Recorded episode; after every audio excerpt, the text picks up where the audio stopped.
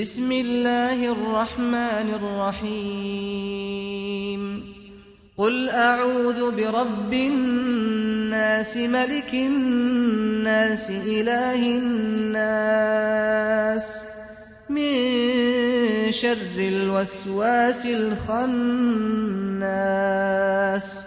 الذي يوسوس في صدور الناس. من الجنة والناس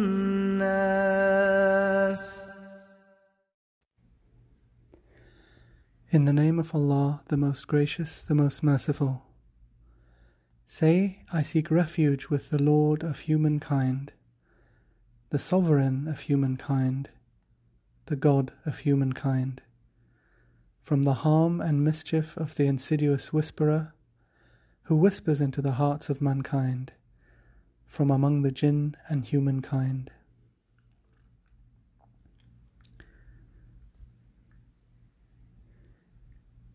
The insidious whisperers or devils who try to tempt people to do evil or mislead them may be jinn or humans.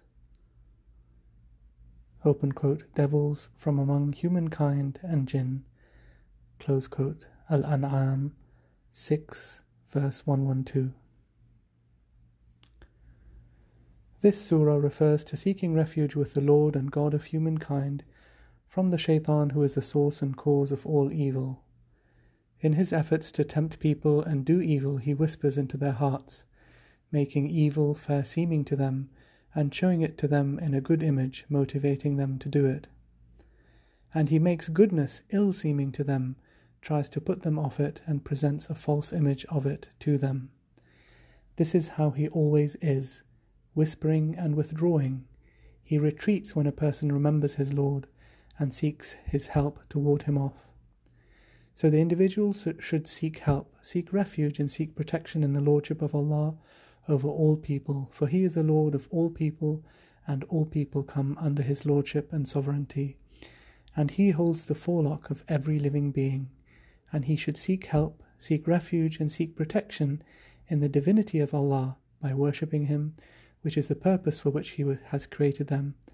And this purpose cannot be fulfilled except by warding off the evil of their enemy who wants to cut them off and prevent them from worshipping Allah, and wants to make them among His party so that they will become inhabitants of the blazing fire.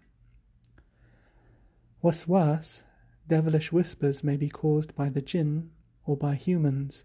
Hence Allah says, open quote, from among the jinn and humankind, close quote. Praise be to Allah, the Lord of the worlds, first and last, outwardly and inwardly.